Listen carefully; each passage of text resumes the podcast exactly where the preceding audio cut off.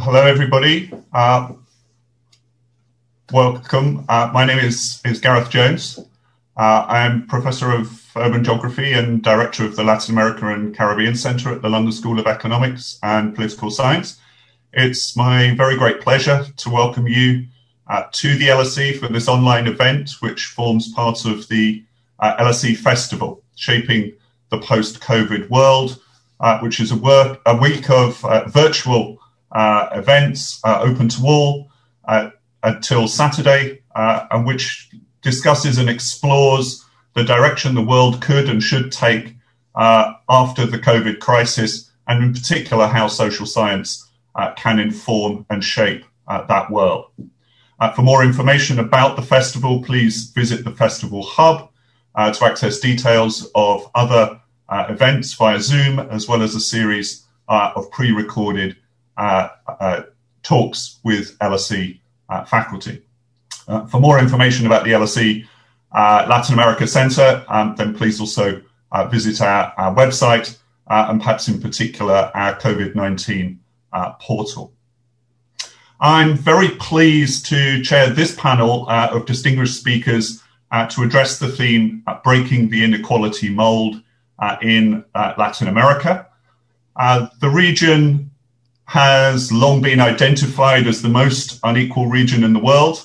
Uh, and whether that is measured as a distribution of income or of wealth, and whether we attend to uh, gender, race, ethnicity, and arguably cultural and political power. Um, as we may hear uh, from the panelists, um, some governments in the region um, have or did successfully attend to income inequality uh, in the early 2000s. And despite the financial crisis of 2007 8 uh, and the slow growth, uh, did uh, record some significant uh, improvements, even while other parts of the world uh, underwent the so called global inequality crisis.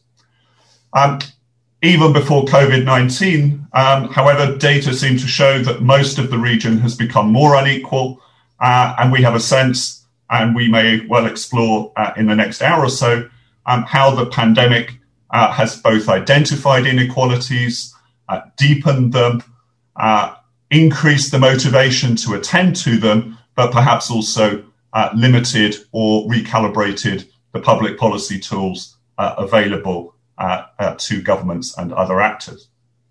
Um, if you wish to follow um, the debate, um, then and you're a Twitter user, then please follow us on uh, hashtag LSE Festival. Uh, this event is also being recorded uh, and should be available as a podcast, uh, technology permitting, uh, in uh, a couple of days. Um, I would like now to introduce the speakers in the order in which they will present. Um, firstly, Francisco Ferreira, um, who is Amartya Sen uh, Professor of Inequality Studies and Director of the International Inequalities Institute at the LSE. Uh, Francisco Chico uh, has had a long career at the World Bank before coming to the school, and as an economist has worked on the measurement, causes, and consequences of inequality and poverty uh, in the global south, but with particular attention to Latin America. Um, Laura Carvalho is Associate Professor of Economics at the University of Sao Paulo, um, has a PhD in economics from the New School uh, of Social Research in uh, New York. Her research focuses mostly on topics of macroeconomics and development economics, and in particular on the relationship between economic growth and income uh, distribution. Uh, she may also be known to many of you uh, through her newspaper column uh, in Brazil's principal newspaper, Folha de Sao Paulo, uh, which he wrote between 2015 and 2019, and or uh, through her best-selling book uh, Valsa Brasileira, uh, which was published in 2018. Dr. Amir Lebdioui uh, is Canning House Research Fellow at the LSE. Um, his research is focused on political economy uh, of resource-based development, export diversification strategies, green industrial policy, and uh, in the context of renewable energy uh, development and climate change. And Dr. Alice Krozer uh, is a postdoctoral researcher uh, on social inequalities at the Colegio de Mexico in Mexico City. Her main research interests include elites and privilege, discrimination and racism, uh, as well as perceptions of inequality. She's acted as a consultant to, among other organizations, Oxfam and the uh, UN Commission for Latin America, uh, CEPAL. Um, we're also joined today by our uh, moderator, uh, Cristina Cortes, who is Chief Executive Officer uh, of Canning House, uh, which is a UK based think tank. Cristina has worked in government, the banking and the energy sector, and in roles in London, Houston, Venezuela, Colombia, Argentina, and Brazil. Um, but perhaps most relevant of all, she's a graduate of the LSE uh, and at Oxford in politics uh, and economics. Uh, Cristina, I, over to you uh, to uh, handle the, the panel uh, and introduce Canning House. Gareth, thank you very much, and it's an absolute pleasure to, to be moderating this event today.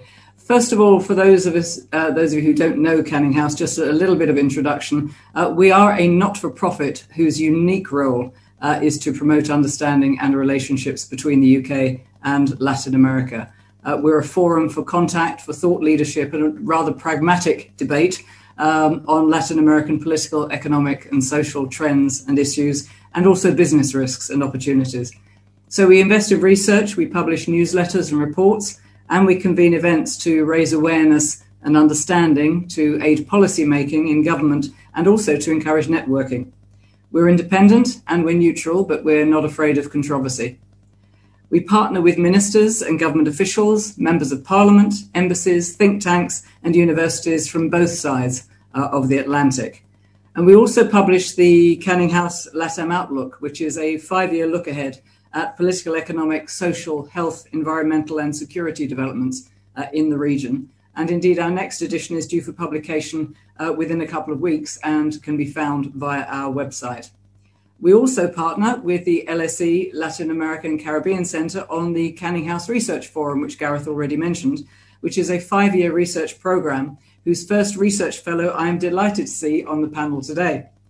And we also, please note, offer free individual membership of Canning House to students, which is worth noting. I'm now going to turn to the panel just um, to manage your expectations as our audience. Each panelist will speak for about five minutes, and at the end of their remarks, we will go to questions and answers. But you don't have to wait till the end to submit questions. In fact, I would rather that you didn't wait till the end, as that could then give rise to an awkward pause. So to submit your questions, just use the Q&A feature at the bottom of the screen and questions will then come through to us and I will pose to the speakers as many as possible uh, during the time that we have.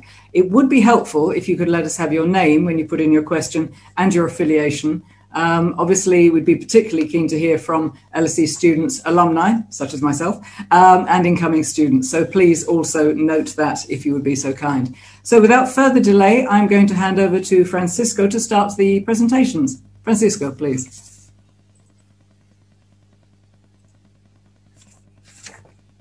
Thanks, uh, thanks very much, Cristina and Gareth. Can uh, can you hear me? Okay.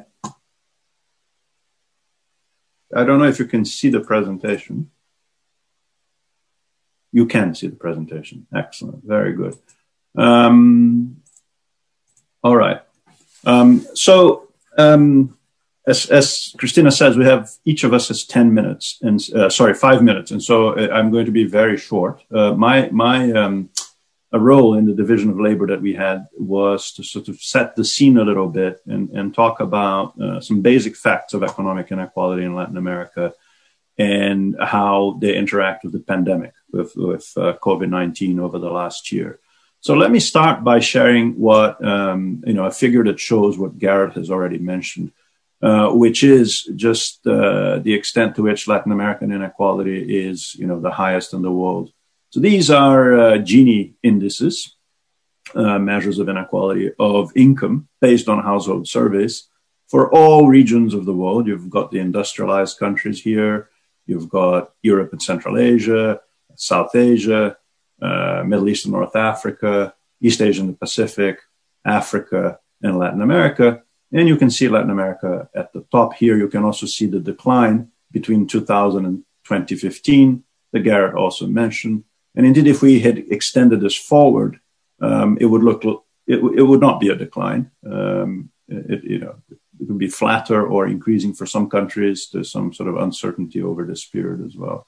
I should also note that this is based on household surveys, and if you correct for the problems that household surveys have with uh, underreporting of top incomes and so on, uh, then this decline looks uh, smaller. There's still a decline by most measures I'm willing to countenance, but it's smaller. I should also say that Africa um, is actually closer to Latin America than this suggests because household surveys in Africa are based on consumption rather than income. So if they were measured in the same way, they would be closer. But nonetheless, Latin America is a hugely unequal place. And that inequality isn't just in incomes, but as Gareth mentioned as well, it, uh, spans the spectrum across uh, uh, education, across political power, wealth, and therefore um, opportunities, right? And so I show here two graphs, um, in this, which are both versions of what uh, became known recently as the Great Gatsby curve that Miles Corak introduced and the economist Alan Krueger often used to talk about. They plot um, income inequality, like the one I showed you before, against a measure of mobility, an inverse measure of mobility. This actually should say intergenerational earnings elasticity, which is the relationship between the income of parents and their children. More specifically, in this case, almost always fathers and sons. And so, what you see, this positive slope that became famous as the Great Gatsby curve, suggests that across the world, countries which are more unequal also tend to have lower mobility, higher immobility, higher persistence. And what I want to draw your attention to here is where Latin America is. With the exception of South Africa, Latin America is at the extreme end of both the inequality uh, dimension and even of South Africa in terms of immobility, in terms of the persistence of this of, of this inequality, the degree to which parental background and family background matter uh, for uh, uh for people. And you can see this in another way, which is a measure that we have that I've worked on with some co-authors of inequality of opportunity, where, where we basically replace uh, just parental income with a set of other indicators of, of circumstances that people can't be held responsible for, things like their race, um, their gender, their parental occupation, uh, the education of their parents, their place of birth. And when you try to account for how much of overall inequality those predetermined circumstances account for, um, you have a measure of inequality of opportunity.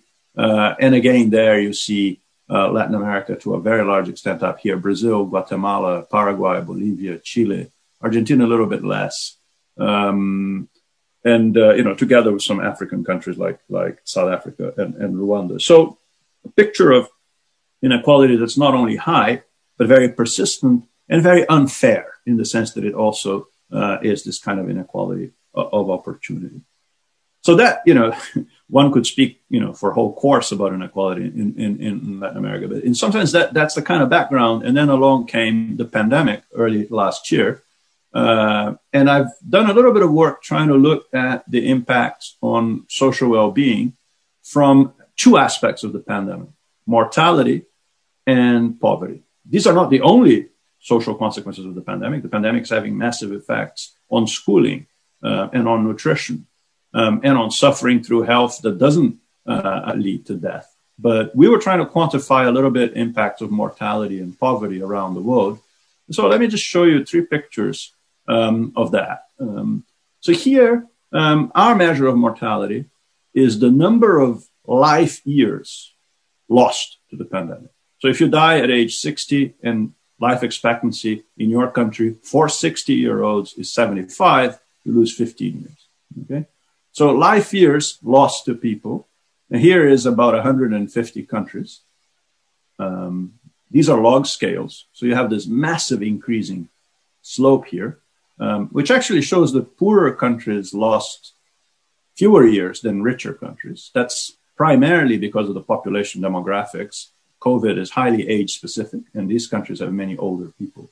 But look at Latin America here. Latin America um, ha, you know, is alongside Belgium, the US, and, and other uh, uh, European countries, the UK, um, the region that, that, that, that suffered the most. That's Peru, Mexico, uh, South Africa is there too, Brazil is there. Um, you know, a lot of Latin America is over here with very high mortality. I mean, just, just to emphasize, what this scale is telling you is that the number of life, life years lost in Latin America is about a thousand per hundred thousand people. So one in one year per hundred people.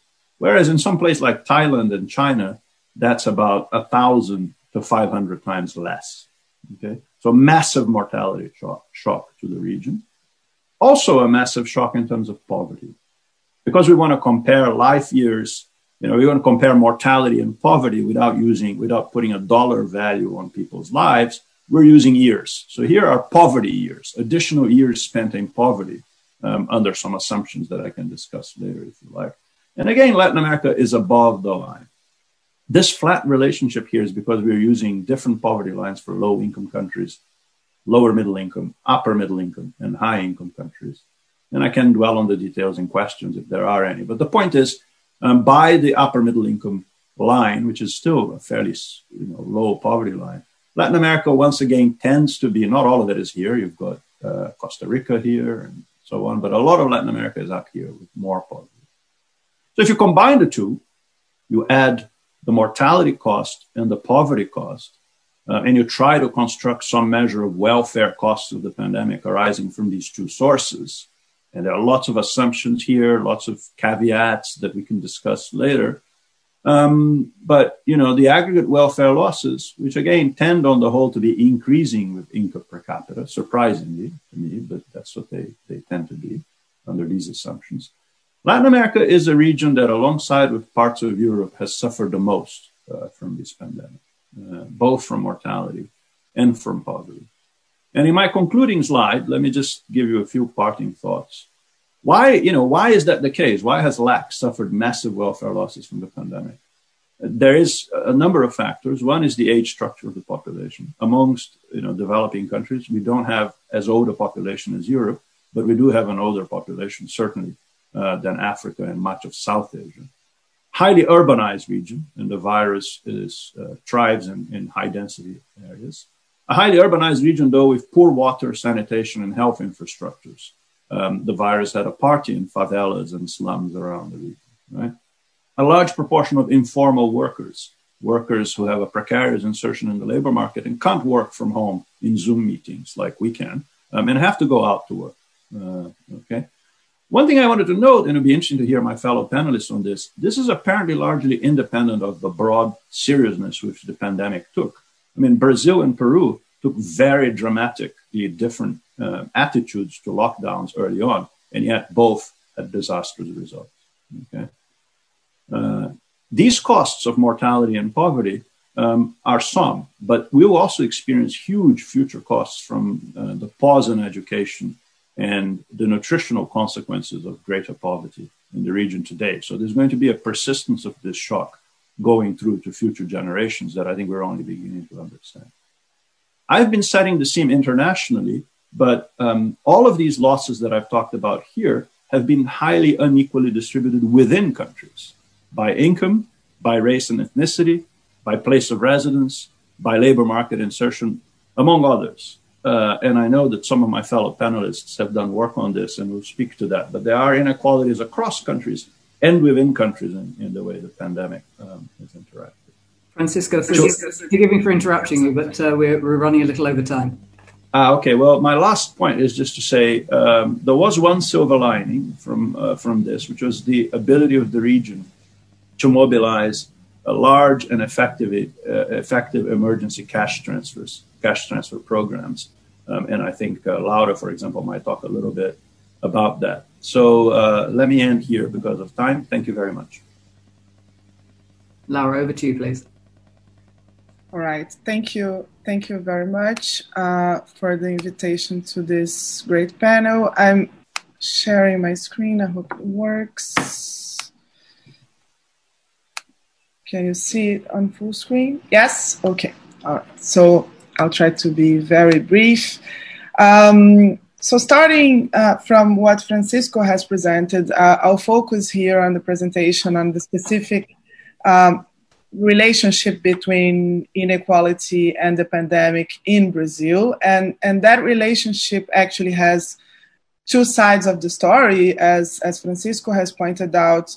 Uh, inequality has played a role in aggravating the pandemic, but it also has been aggravated by it. And, and of course, that leaves us, uh, and I, I'm sure that that works for other countries in Latin America, in a situation that is more vulnerable to a future shock um, where inequality will again play, um, act as a big cost in terms of um, both an economic and a social cost. Um, so, starting with the first part of the story, namely how inequality has aggravated the pandemic. Um, so uh, we have worked on an index that actually measures uh, social risk factors to infection, to being infected by COVID-19, and that measure adds up. I'll, I'll, not go over the details here. The paper is available. It's called uh, Multidimensional Inequality and COVID-19 in Brazil. Uh, it's co-authored with uh, two um, other colleagues.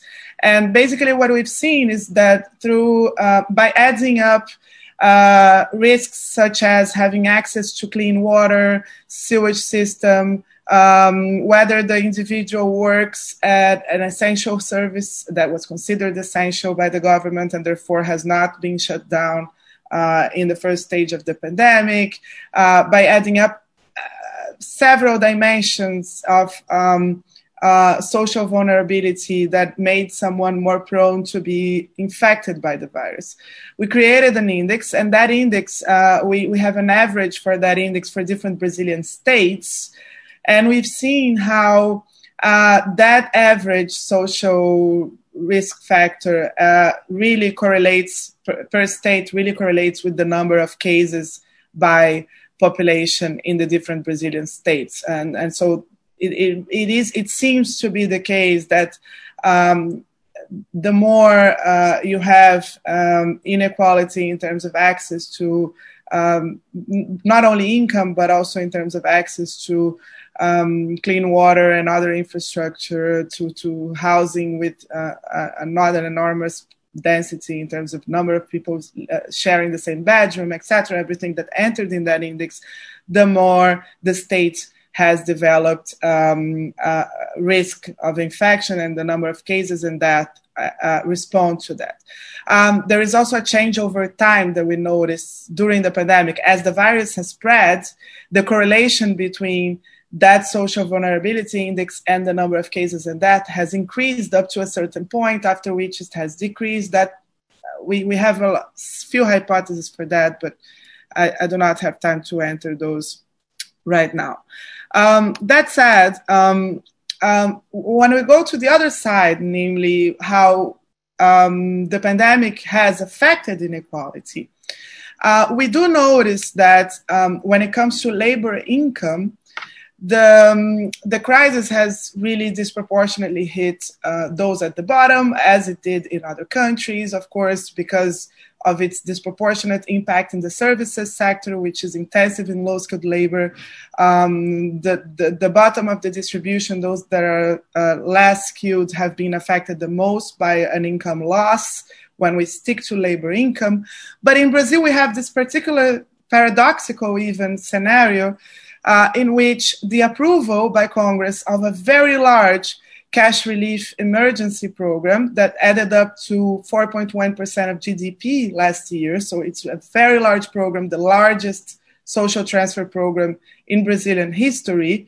Um, uh, we have managed in 2020 to really fully neutral, neutralize the effect of the pandemic on inequality. Actually, we observed, and here is what we can see here in this chart, that um, for the bottom half of the population, for those uh, who are um, really below the 50% here of uh, the 50 percent, the 50th percentile here, uh, we we had um, the the auxílio emergencial, which is this program, the cash relief program, was able to fully compensate the loss of income uh, that has been experienced between uh, the, the pre-pandemic period and and May, which is when this this survey here, the PNAD COVID survey, has been uh, collected. So um, for half of the population, this program was able to really um, um, fully neutralize the, the, the, income, the labor income loss. And so inequality measure as measured by the Gini index or other indexes has fallen in 2020 one, once you take into account this social benefits uh, that was temporary social benefit, even though it has increased if we only take into account labor market um, uh, income impacts. And so um, the, the question is okay, um, so we had this basically, we, we ended the year, and here we have the distribution of the auxílio emergencial, the cash relief program, how it has been distributed across different income brackets. Um, and so, really, it wasn't a very focused, it wasn't a very uh, targeted benefit. It, it, benefited more than 70 million people, um, and it really included informal workers who gained less than a certain threshold. It wasn't aimed at the, and targeted at the very poor. But if you look at the distribution of resources uh, of this cash relief program, you see that uh, it, it really benefited mostly the, those at the bottom than those at the top um, uh, and and and that, and that's why we have observed a, a reduction in inequality uh, in 2020 when when taking uh, the benefit into account.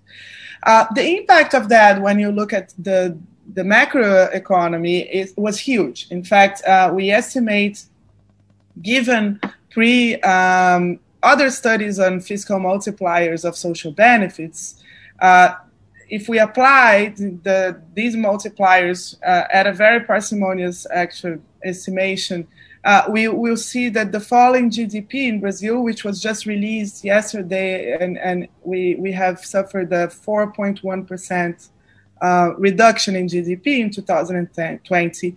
Uh, those 4.1%, which of course it's big, but not as big as in other countries in the region, for instance, Mexico and Argentina have a projection of a, of a, of a fall of more than 9% of GDP in 2020. Um, and other countries around the world um, have, have much larger numbers for this recession. Brazil's uh, reduction of 4.1% uh, is obviously not caused by a good management of the health crisis, which was a disaster, and it wasn't. It's not caused by good structural conditions, which are also contributing to making this crisis much worse in Brazil. It, it is uh, really mostly driven by uh, the, the stabilizing effect, the stabilizing effect that the, the Auxílio Emergencial, this big cash relief program, had in terms of attenuating the falling income. And, and we estimate that GDP could have fallen, fallen really the double, more than 8%, if auxílio emergencial if this cash relief program hadn't been uh, implemented. So uh, now, I'm afraid we have to move coming on. To, to an end. Yes, um, uh, the problem is this program is is is now uh, over for 2021. We are currently discussing new possibilities of uh, extending the, the, the, emergency program uh, for a couple of months. The government uh, and Congress are now uh, in a certain difficult uh, situation in terms of finding uh, the space for this in the budget.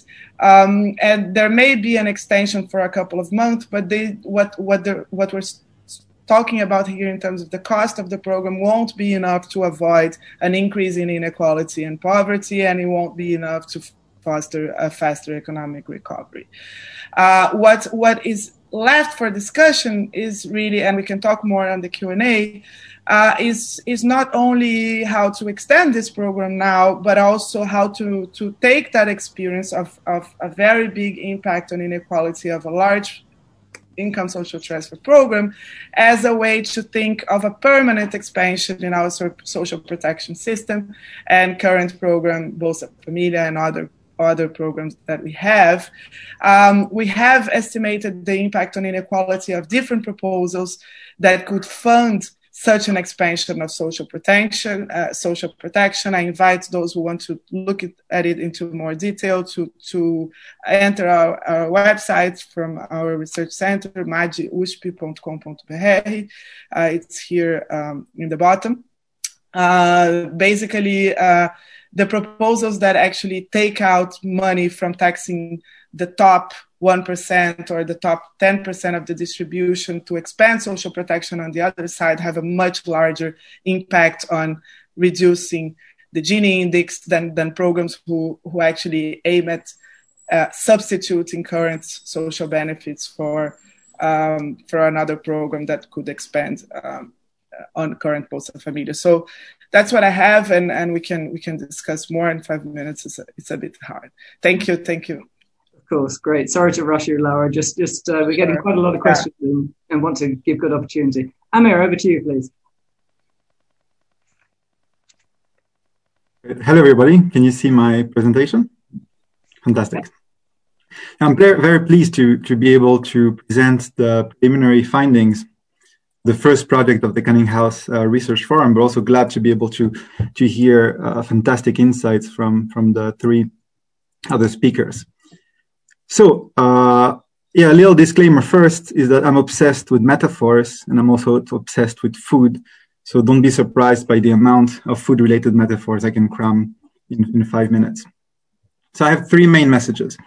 The first one of drawing on the, on the title and the theme of this panel is rather than only thinking about how to distribute the income pie, it's also urgent to think about how to break the inequality mold in uh, Latin America. In particular, it's important to pay attention to the role of productive diversification as a way to sustainably reduce uh, long-term pre-distribution uh, inequality.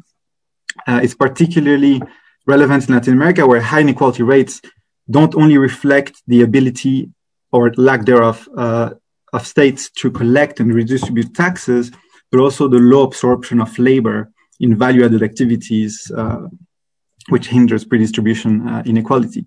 And export diversification is correlated with income inequality, you know, through various channels. One of which, especially in commodity-dependent countries, uh, basically virtually all of South America is, is dependent on commodities, uh, not so much Central America. But I mean, this basically the ability of creating demand for labor, thereby generating employment opportunities. But export diversification is also relate, correlated with uh, tax stabilization of tax revenues, which then can be used to fund uh, social spending programs and, and social welfare.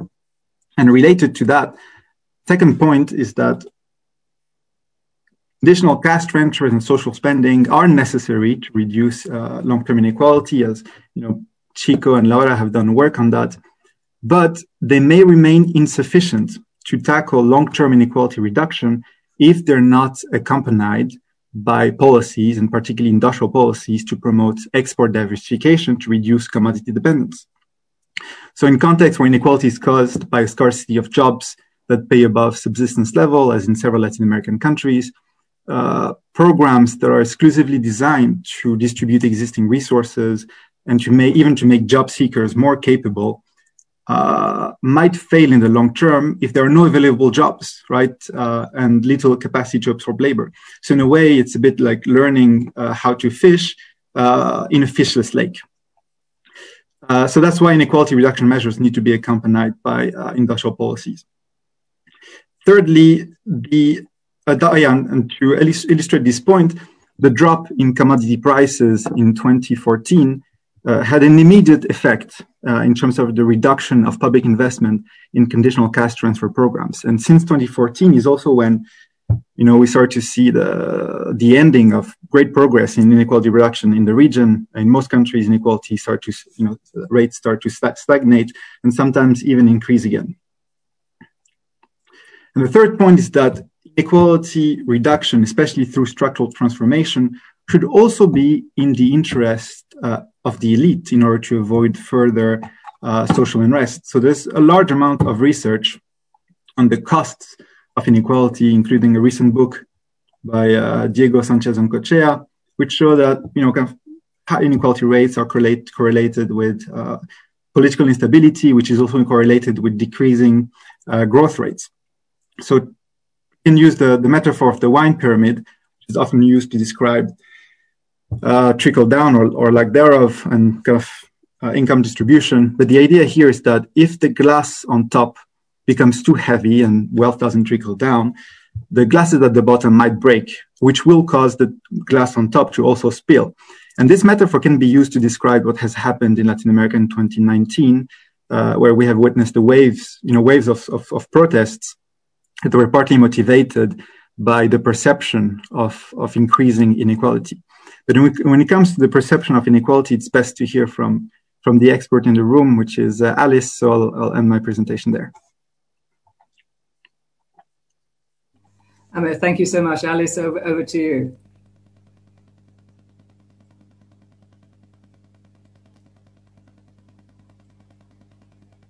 Alice, you're, you're on mute, I'm afraid.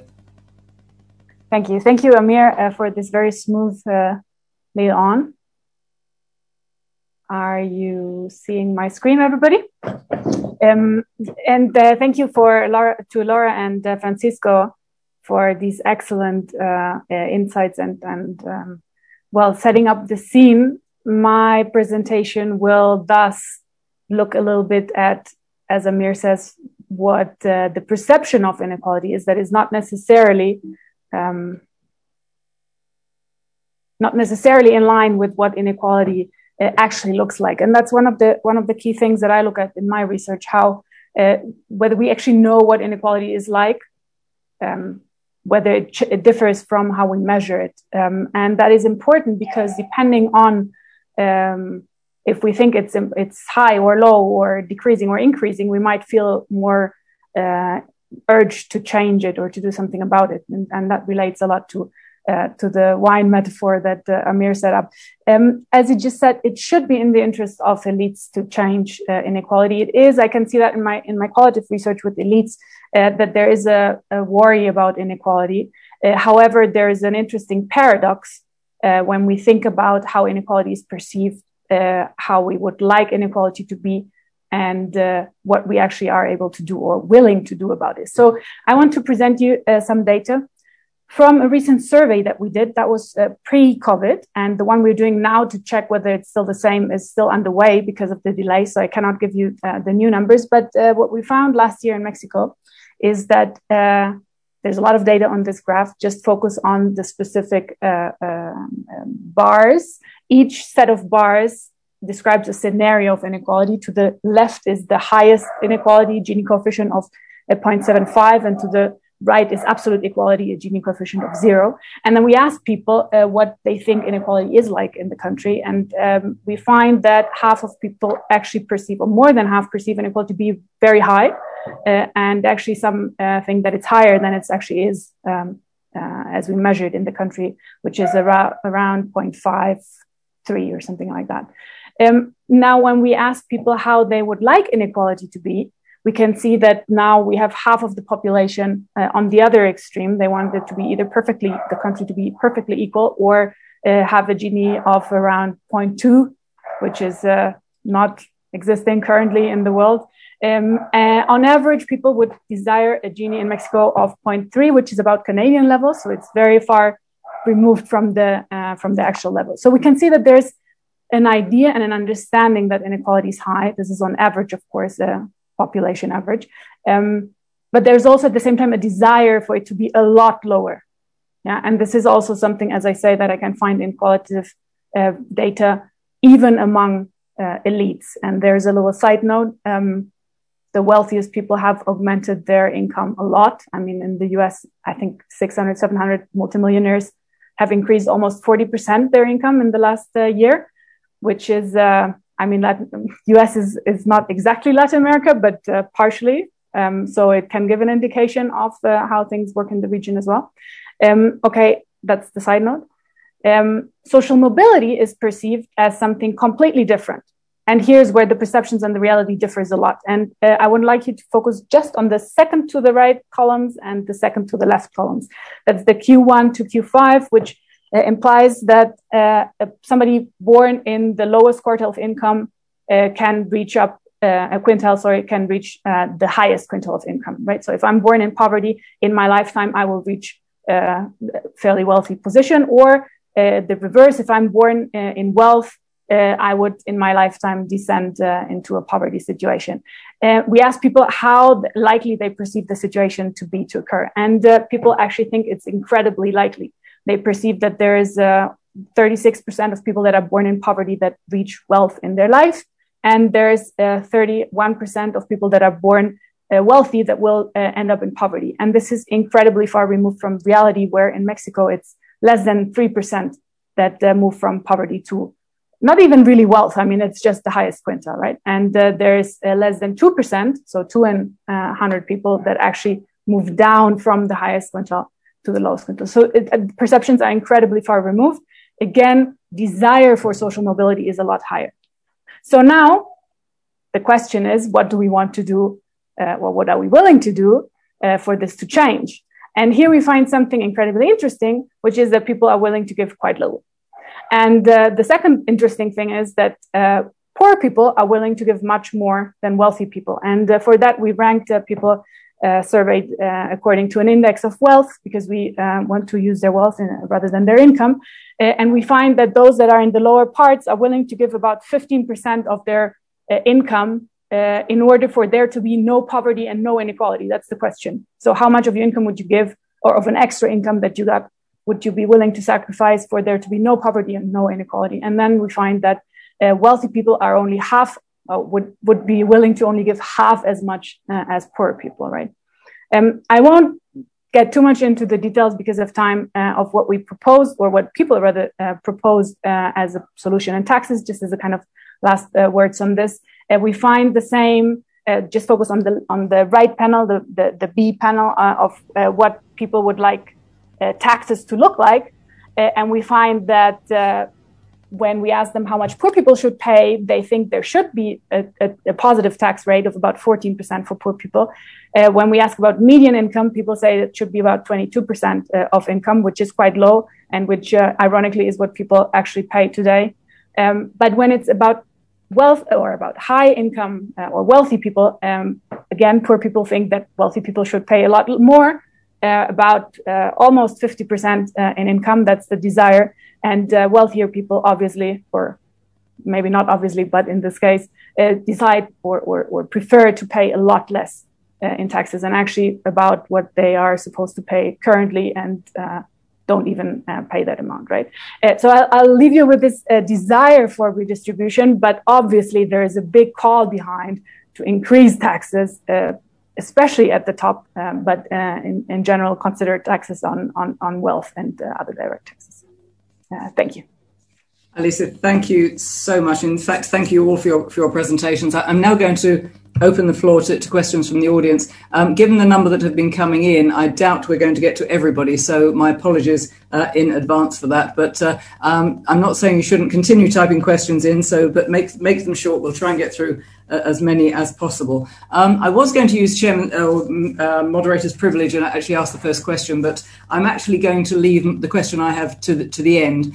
Um, and I'm going to start off with, with one from our audience. This is from Miles Bizan from Argentina. Um, it was just wondering if we someone can talk a little bit about the role of farming in inequality, inequality in Latin America, given how important the industry is in the region. And I'm wondering if perhaps Amir might be able to respond to that, or, or Francisco. I just want one panelist to to respond to each question for, in the interest of time. Do I have a volunteer? Amir, you are you unmuted first. Please go ahead. I I can start to say something quick, and uh, Shiko can complement what I'll say. Um, yeah, um, in terms of farming, so I mean, it is part of the. I mean, there's different types of commodity, right? Uh, soft commodities. The difference with extractives is that farming can be more labor intensive. So, as part of a kind of diversification, diversification strategy, farming could be also a way to absorb uh, more labor, uh, at least at the initial stage. Uh, but the issue with farming, I'll just add something there, is is climate change. Opening something else is that I mean, this, this I mean, agricultural production is particularly vulnerable to temperature uh, and precipitation fluctuations, which means that on the long term, uh, I mean, that cannot be kind of, you know, uh, uh, uh you can't put all your eggs in that basket as a way to increase labor. We will just increase the possible vulnerabilities of, of these of these economies uh, to climate change. Chico, do you want to add something? Oh, I was just going to say that Amir should take it. So. Well, that, that that's fine because uh, Chico, I, have got an- another question for you, um, which is um, this is from Tiago Leão, who's at uh, Minas, uh, Federal University of Minas Gerais, who'd like to know how integration between Latin American countries could help in reducing inequality. And I guess I'd just add to that, you know, has there been much cooperation so far on this? Um, well, the second part of the question, I think there hasn't. I mean, we've been talking about integration in Latin America for a long time. Uh, you know, Mercosur did something. There were pacts in the Andean community and so on, but these have all been, in my estimation, relatively timid attempts um, at, at, integration. Um, you know, relative, for example, to what's been done uh, in Europe, of course, but also in East Asia. Uh, how would it how would it uh, affect inequality? Um, I don't know. I, think that um, there would be many potential benefits uh, to some of the poorest people in the region if, for example, there was more movement of people. Um, we do see migration, not only from Venezuela, which is the biggest source of uh, migrants, I think, in the world now, it's overtaken Syria. Um, but we do see migration from poorer countries to richer countries within the region, from Bolivia to Chile and Argentina and so on and so forth. Um, I think if there were more of that, there would probably be, you know, be- benefits to some of those people. And I think trade integration would probably be beneficial to average incomes. I'm not prepared to say I don't think I've done any. I haven't done any research, and I don't know any research on on, on what it would do to the distribution. It would probably be a good thing just by raising average incomes. I think if we traded more within the region, um, as long as that didn't distort trade with the rest of the world, it would probably be a good thing. I'll leave it there. Okay, thank you. Um, Alicia, I wonder if I could direct this this one to you. I mean, you touched on it in, in your remarks just now, um, but if you know the, the upper echelons, if you like, of, of society in Latin America have got um, are, are, wedded to, if you like, the, the inequality in the, in the sense of the benefits that they, they get from it. What does it actually take uh, to get them more willing um, to to open up uh, and to you know go with redistribution? This is a question that Vijay Sran is, is raising. Um, incredibly important question and incredibly difficult to answer. I think. Um, in terms of what the, uh, Francisco was saying in the beginning, the responses have been very different by the governments in the region. Uh, in Mexico, the response has been, uh, I wouldn't say timid, I would say terrible. Um, there has been no uh, redistribution program or any program uh, specifically attending to this crisis. Um, I'm not sure whether that is because there has been lobbying against or whether there's just been uh, an incredible uh, naivety to what the crisis would bring or uh, whatever the reasons are. Uh, but I think it's incredibly difficult to convince um, especially the, as you say, upper echelons to, to participate in this redistribution. And uh, wealth tax, uh, well, Mexico is the only country in the OECD, except now Costa Rica, that doesn't have any wealth tax whatsoever. Um, and that would, uh, for example, be an important start. Um, I'm not sure how to convince them. I'm, I'm trying to work on that. Uh, I think the moment is maybe not so bad right now uh, because there uh, is an attention to inequality as a problem in general. Uh, so there's a lot of talk about inequality, and there's actually a genuine preoccupation with the problem, not only because of uh, what Amir said that there is a risk for social crisis, but um, it's it's actually felt by people, and uh, there's a security threat, and especially in, in Central America and in Mexico, um, there is a, a, violence threat. So I mean, region is really violent, and which is also noted by uh, very wealthy people. Uh, this crisis has also increased the gender wage gap in Mexico. Uh, so there is another a good argument. I think good arguments are always good to try to convince people. I don't think it's enough. It is um, a question of power in the end, and that is very unequally distributed uh, in in this context here. So, um, if if you have the answer to it, I'd really love to hear it, and uh, if I get it anytime soon, I'll I'll pass it on. Lisa, thank you. Um, a question here from Lucia de Oliveira, uh, which was actually directed at um, Francisco, but I'm actually going to ask Laura to start off on this one. Do you think that populist political experiences, and obviously you're thinking particularly of Brazil, deepen the, the process of growth of inequality? Does it aggravate it or, or, or does it help in any way? Lara, could I start with you? Okay, well, that's also a difficult question because the definition of populism itself uh, is, is, is so hard sometimes. But I, I think uh, starting with what happened during the pandemic, right? We have a far right uh, president whose political, whose economic policy was uh, at the beginning uh, very much uh, market fundamentalist and had no intention, or at least had not revealed any intention to, to promote any kind of redistribution in his electoral platform. And when the pandemic uh, hit, we had big pressure from civil society um, in Congress actually playing out in a way that um, somehow uh, made it possible for this paradoxical situation I was telling you about of having this this very large redistributive policy, uh, of course temporary, during uh, a government that had no interest in doing it, and that uh, has changed things because, of course. The economic team at the beginning, uh, the Ministry of the Economy, had uh, a plan to to do some to do a very much much tinier uh, cash transfer program, which would cost around 20 times less of the one that was actually approved in the end.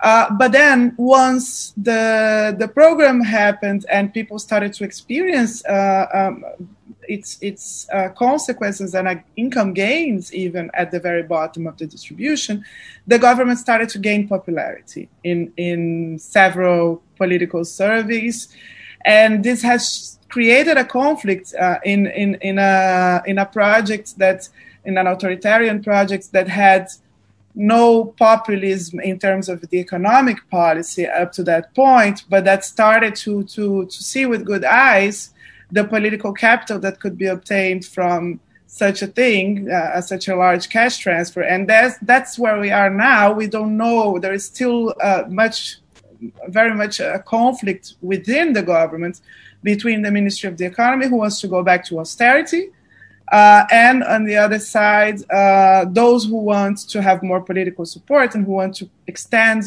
uh, the program, who want to permanently, permanently expand program Bolsa Familia and, and get the, the, the political um, rewards from it. So uh, it's, I think each, really each situation is different and I, I, I cannot compare the current context, which is quite complex to, to other experiences of populism in Latin America, especially not those on the left who clearly had a plan in terms of redistribution, uh, even though they did not attack, let's say, the, the, the concentration at the very top either. Laura, thank you. I'm, I'm, just in the interest of time, I'm, I'm going to move on to, to another um, question which is that of, of, of, basic income or minimum income levels. D- does that have a role to play here, and, and, is, is that viable anyway? Amir, would you like to take that one? You're on mute. Um, I'm not I'm not quite knowledgeable on the whole discussion on basic income. I know that there is a lot that's been said on that. Maybe uh, Laura and Chico, I think, have, have done some work on it, so maybe they'll okay. provide a better answer. Fair enough. Francisco? I would like to volunteer Laura for this one. this, is, this is sounding like pass the parcel, guys. Okay, that, last that part. Was a gift. That was a gift. Thank you, Amir and Chico.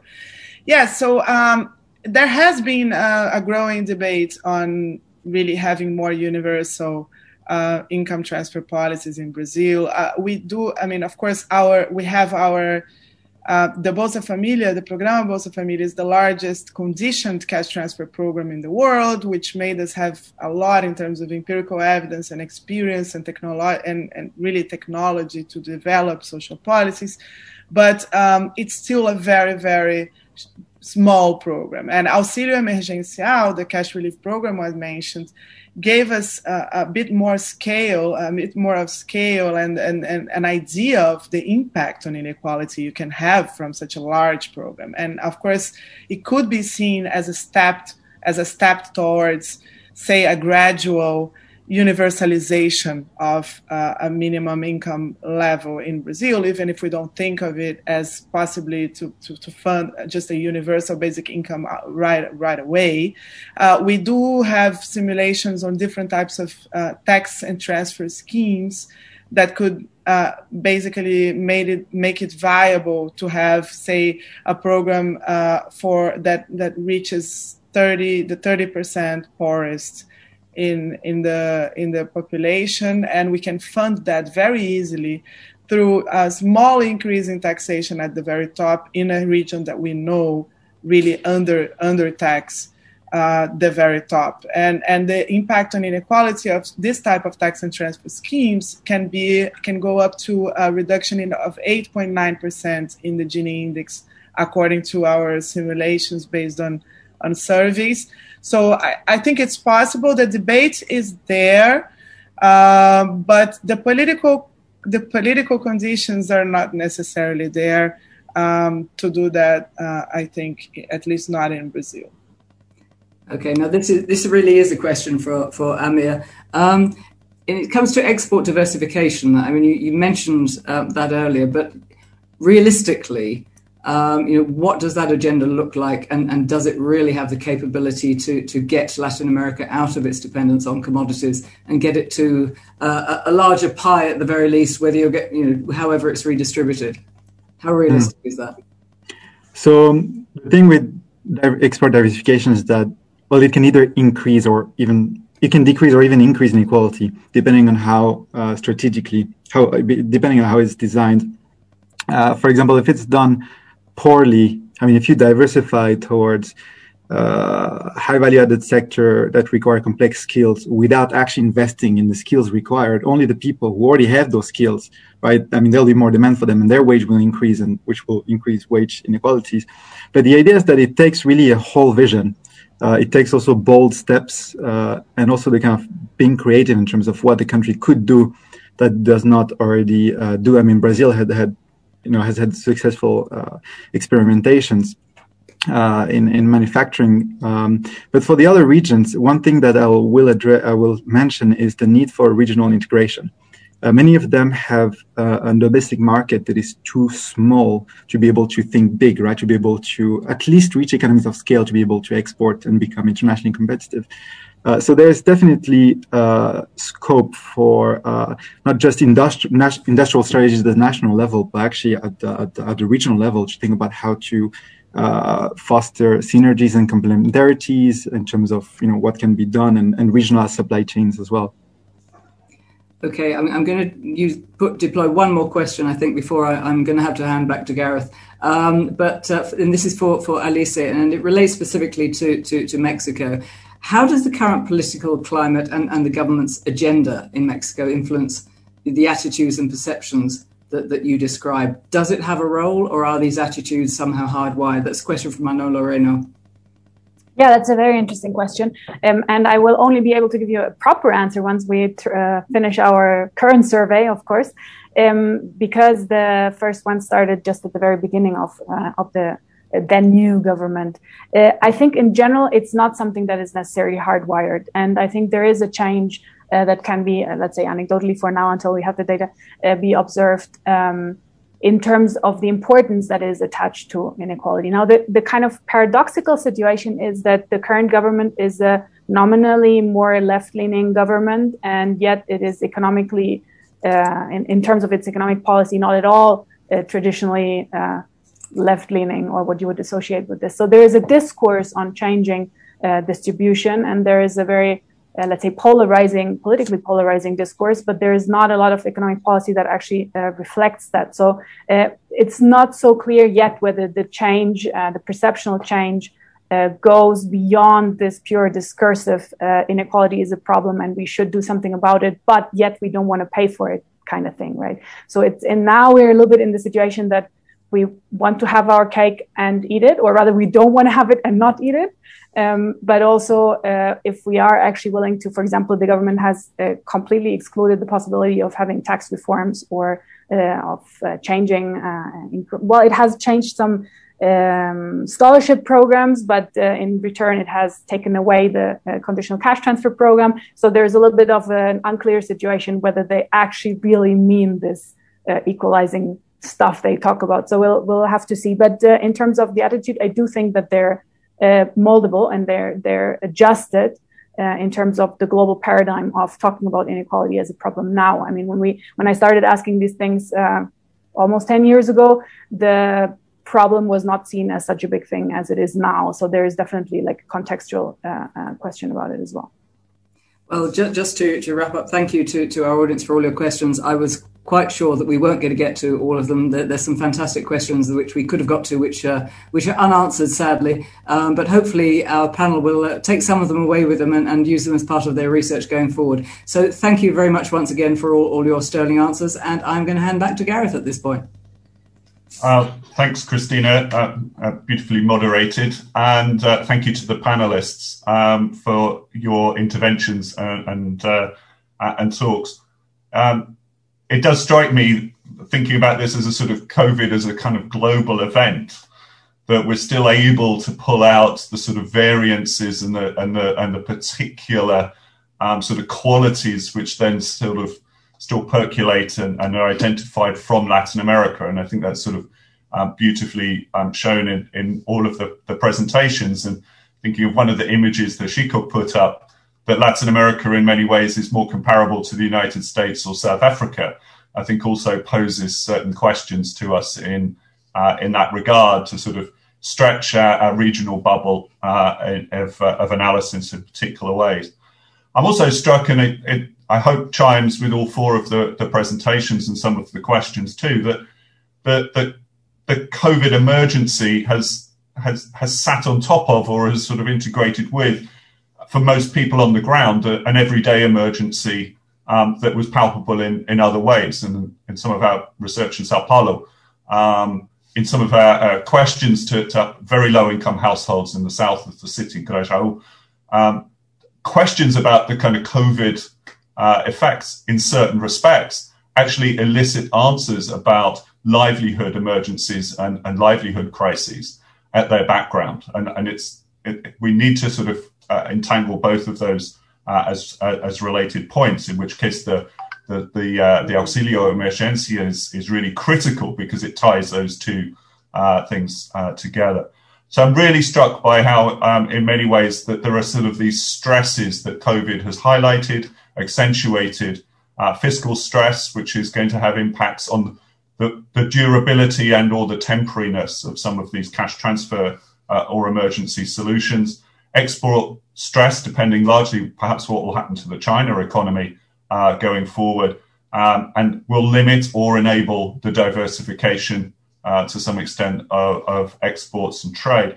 And I think, and I'm kind of inventing the term here, but there is a sort of representational or cognitive uh, stress at work here as well about how people perceive their mobilities and the interface there with populism and particular uh, political triggers and consequences and, and the latitude um, for acceptance of redistribution uh, or particular uh, sort of measures. So uh, that's enough from me, but I'd just like to underscore and thank all the panelists once more uh, and to Cristina. And hopefully we'll get this up as a podcast in uh, the coming hours or days. And thank you everyone to the audience for your Zoom patience. and thank you.